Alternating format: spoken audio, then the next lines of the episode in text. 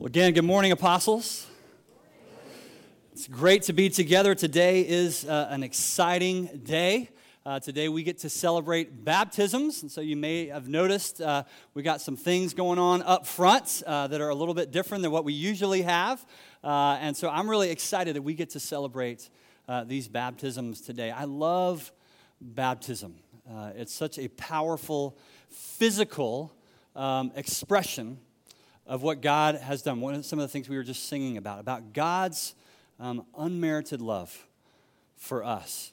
Uh, baptism is a, a physical sign of that. It's a sacrament, is what we call it. It's this physical manifestation of a spiritual reality. And so today we're going to baptize. We're going to uh, work out uh, in a physical way this incredible good news of Jesus, that we are indeed forgiven, that we are invited into the family of God, that we actually have this new identity because we have been reborn, as it were, into this new life with Jesus.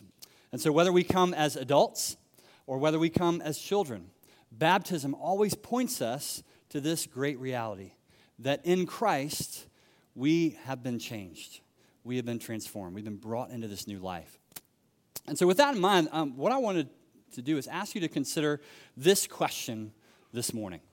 Uh, do you believe that people can change? Do you really believe that people can change? And I don't want you just to give a, a kind of a, a theoretical or an academic answer to that question. Do you really believe that people can change at the core of who they are, at the deepest part of their identity, that they can actually change? To help us consider this question, I want uh, to give you a couple of things to think through in light of that question. One, I want you to think of the people in your life. Uh, people in your life, maybe someone uh, that's wronged you or hurt you or rejected you. Uh, someone uh, in your life maybe that um, holds a view or an opinion uh, that you find not just wrong but deeply offensive, that you think is, is a hurtful way of thinking about life in the world. Or think about someone in your life that is just really hard for you to be around, right? That person that um, that it's just, it's hard for you to get along with, but maybe even beyond that, someone who's just toxic uh, every time you're with them, and, and you just have a hard time even being around that person. And so that might be for you, that might be a, a, a parent, it could be a sibling, someone in your family, it could be a neighbor, it could be a friend. But I want you to, to hold that person in your head as we're asking this question: can people really change? And then I want you to turn that question on yourself this morning. Can I really ever change? Yes, I like the optimism. Can I ever really change?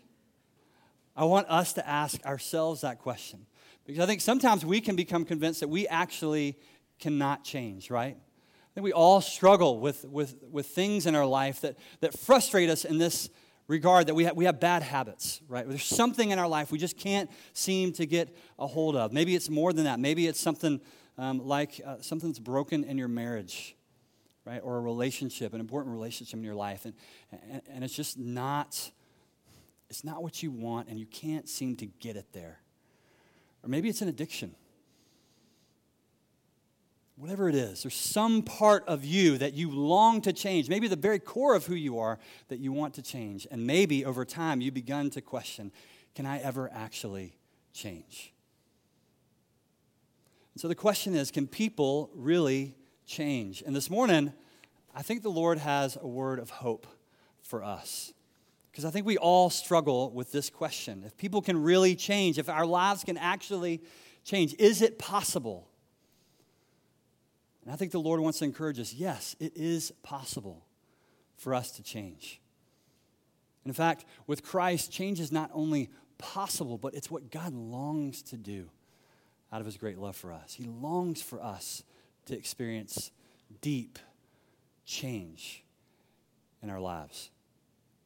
And so this morning, I want us to take a few minutes, and I want us to consider the life of a man who changed. A man named Saul, who we may know better as Paul. But this man, Saul, we encounter him in Acts chapter nine. So I want to encourage you, if you've got a Bible, you can open it up to Acts chapter nine. We've been going through the book of Acts over the last several months.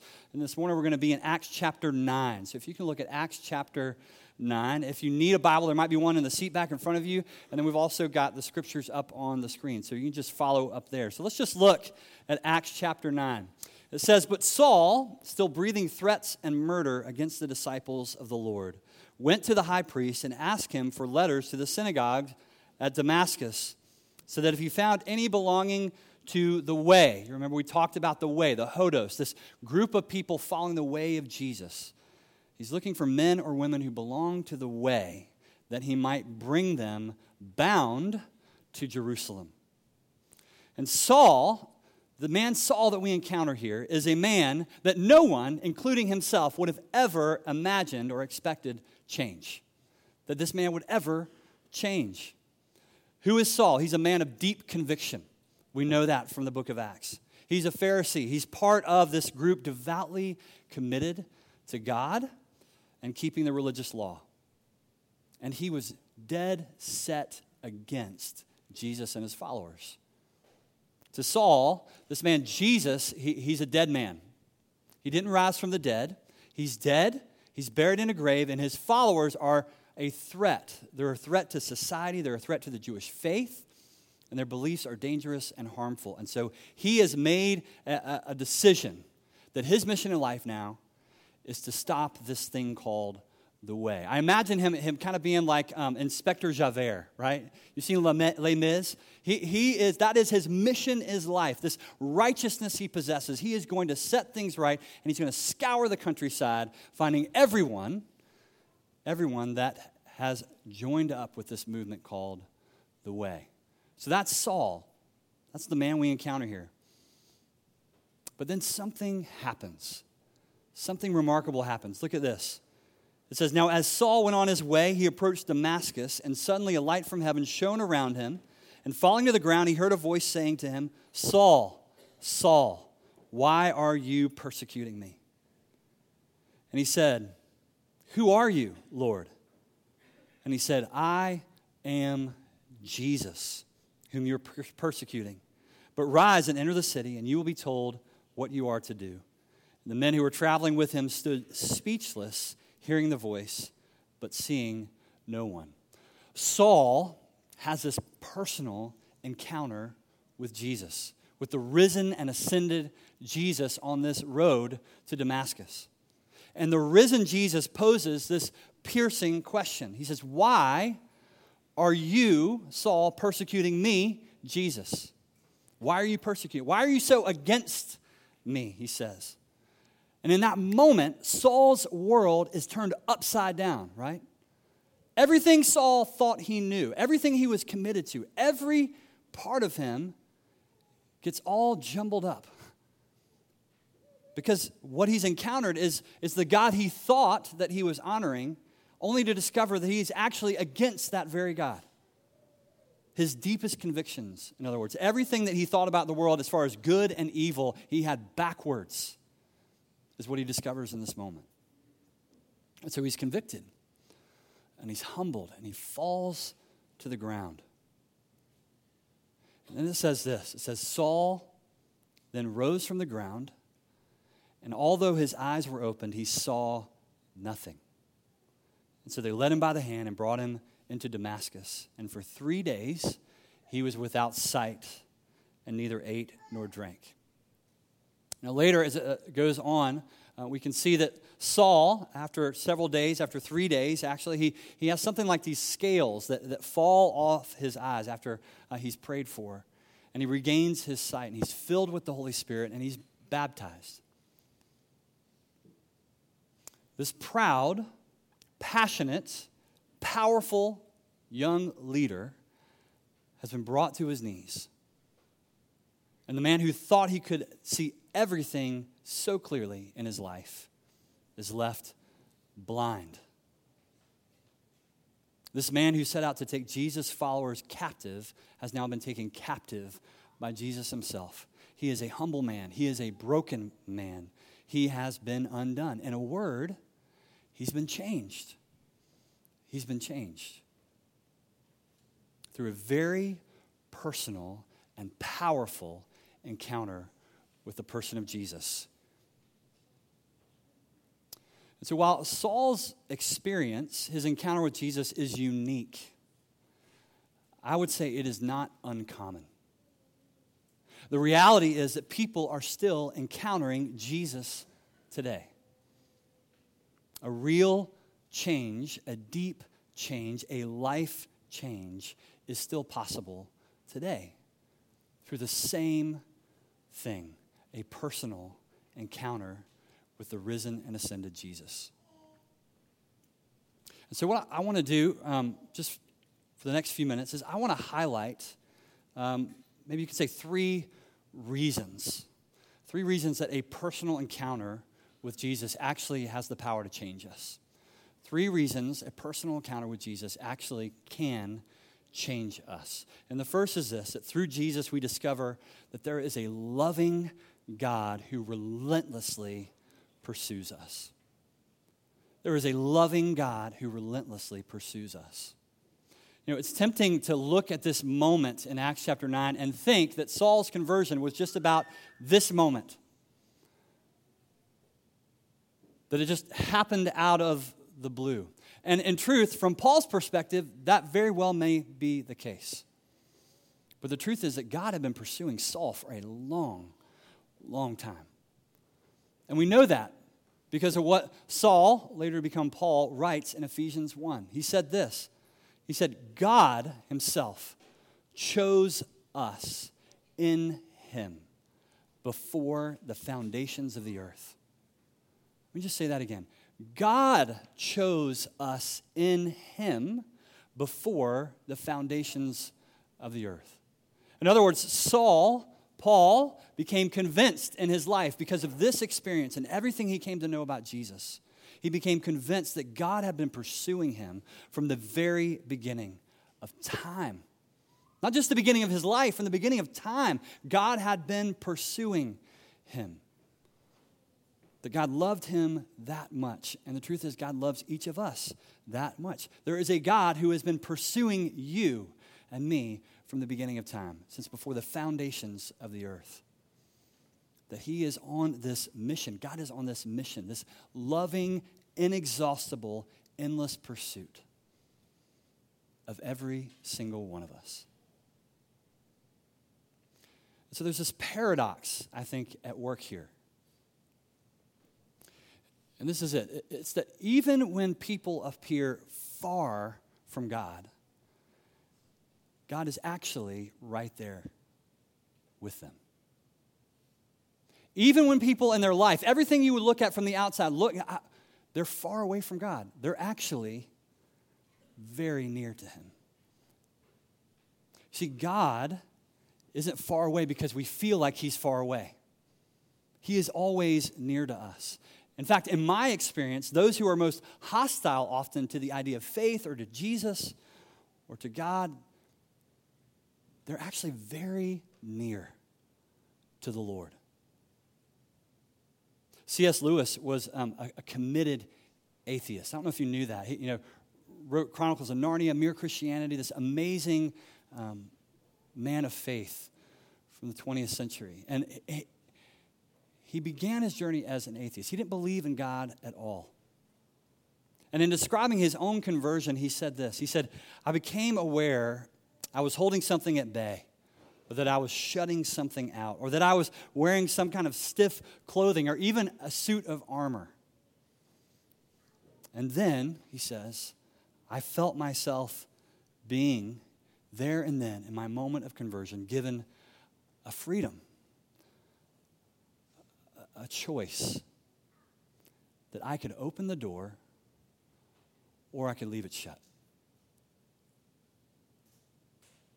See, what I hear in that is that Lewis was dead set against God until the moment he wasn't. No, no, no to God until he said yes. Because you see, God was there. God was right there with him, relentlessly pursuing him.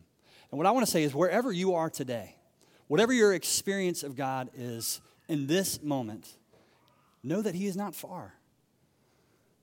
He is not far from you. He is lovingly and relentlessly pursuing you. And you may be here today and you want nothing to do with God. You may be here and you think you're unforgivable or unlovable, that God is so far away from you right now. I just want to encourage you, he is here. He is right here. He's right here, and he always will be.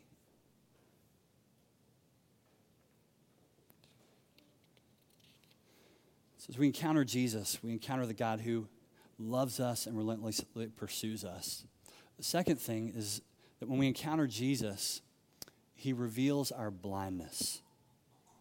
When we encounter Jesus, he reveals our blindness. Verse eight, it's really profound, I think. It says, although his eyes were opened, he saw nothing. Although his eyes were opened, he saw nothing. Saul knew a lot about God. He knew a lot about God, and yet he was spiritually blind to Jesus. He thought he knew who Jesus was, but he didn't. He thought he knew what it meant to do good, and in fact, he was actually putting himself against God, and that ought to give us pause, right, as we read those words. That his eyes were open, and yet he saw nothing, because the same can be true of us. We can be passionate, we can be committed, we can be well-meaning people and totally wrong. Blind to the consequences of our actions and our choices. In our limited perspective, we can have blind spots the size of Texas and not know it. Blindness. We, we can be blind to the fact that we are plagued by our own fears and our doubts. Blind to the depth, the depth of our own selfishness and pride. See, we can have our eyes open and yet see nothing.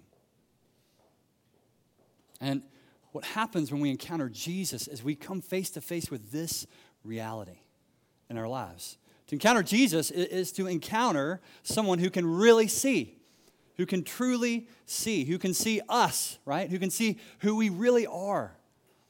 Who we really are, who can speak truth to us about our condition, not the us we project out to the world, the healthy, confident, strong, resilient us, but the fearful us, the us with doubts, the us with insecurities, the us that's broken,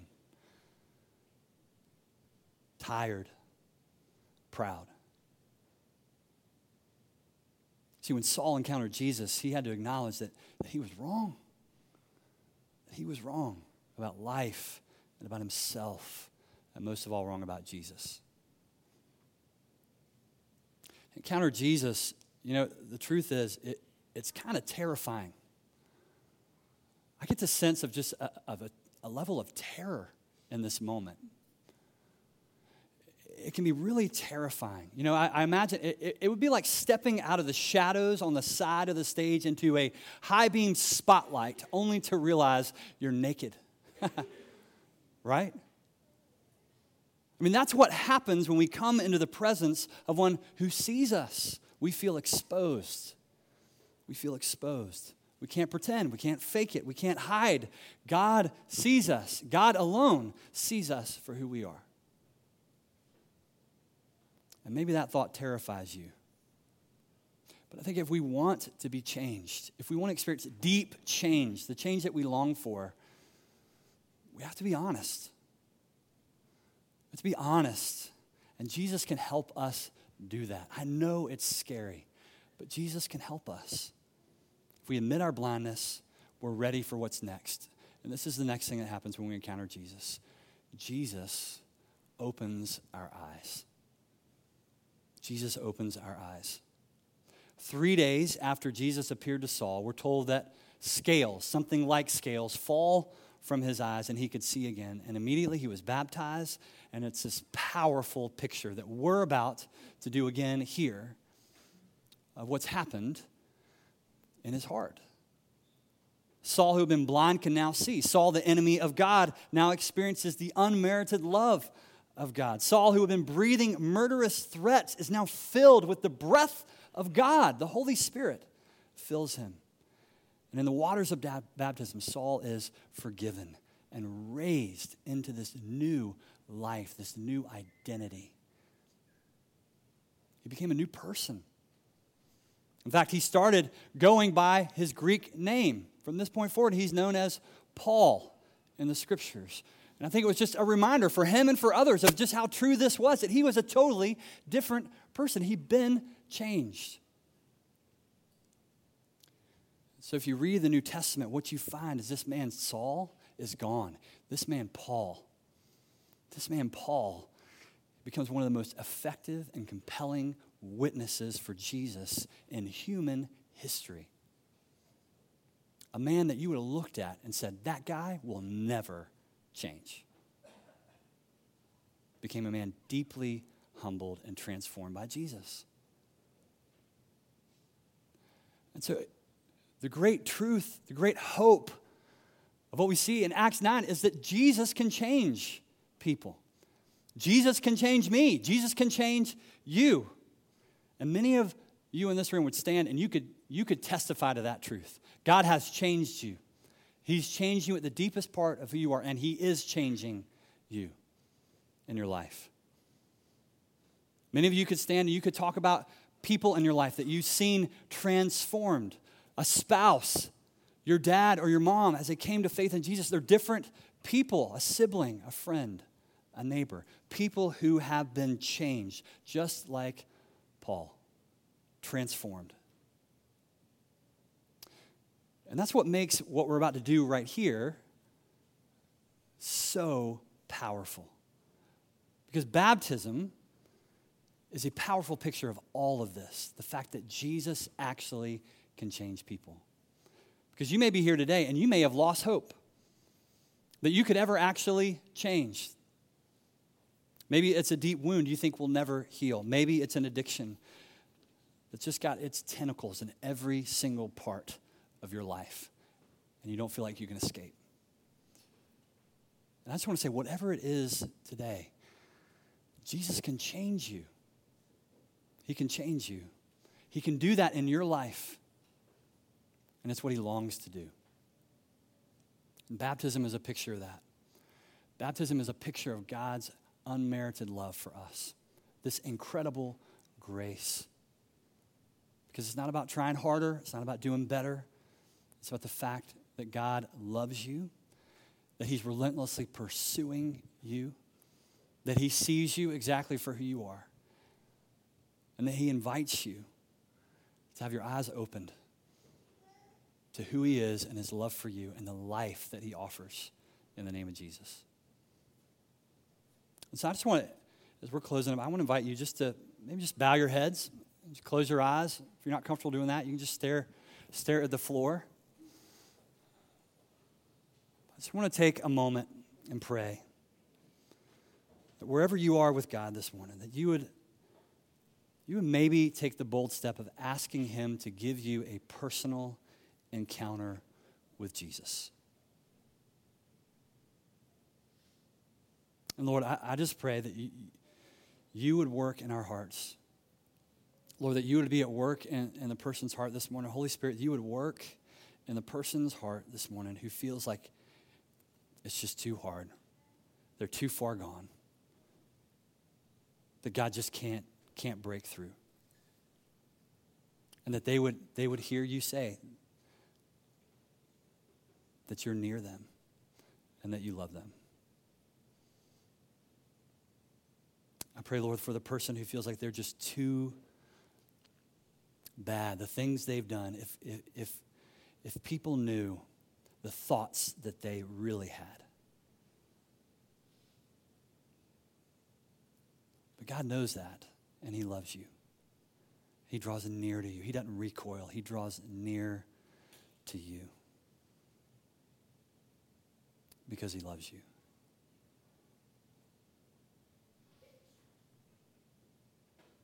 Lord, I pray for all of us this morning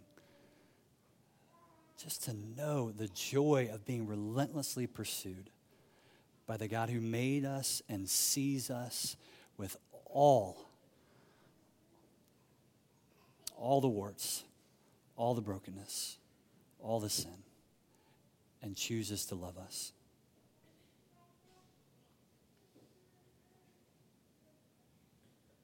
Lord, we pray that we would know today that indeed, through Jesus, we can be changed. We pray this in his name. Amen. Amen.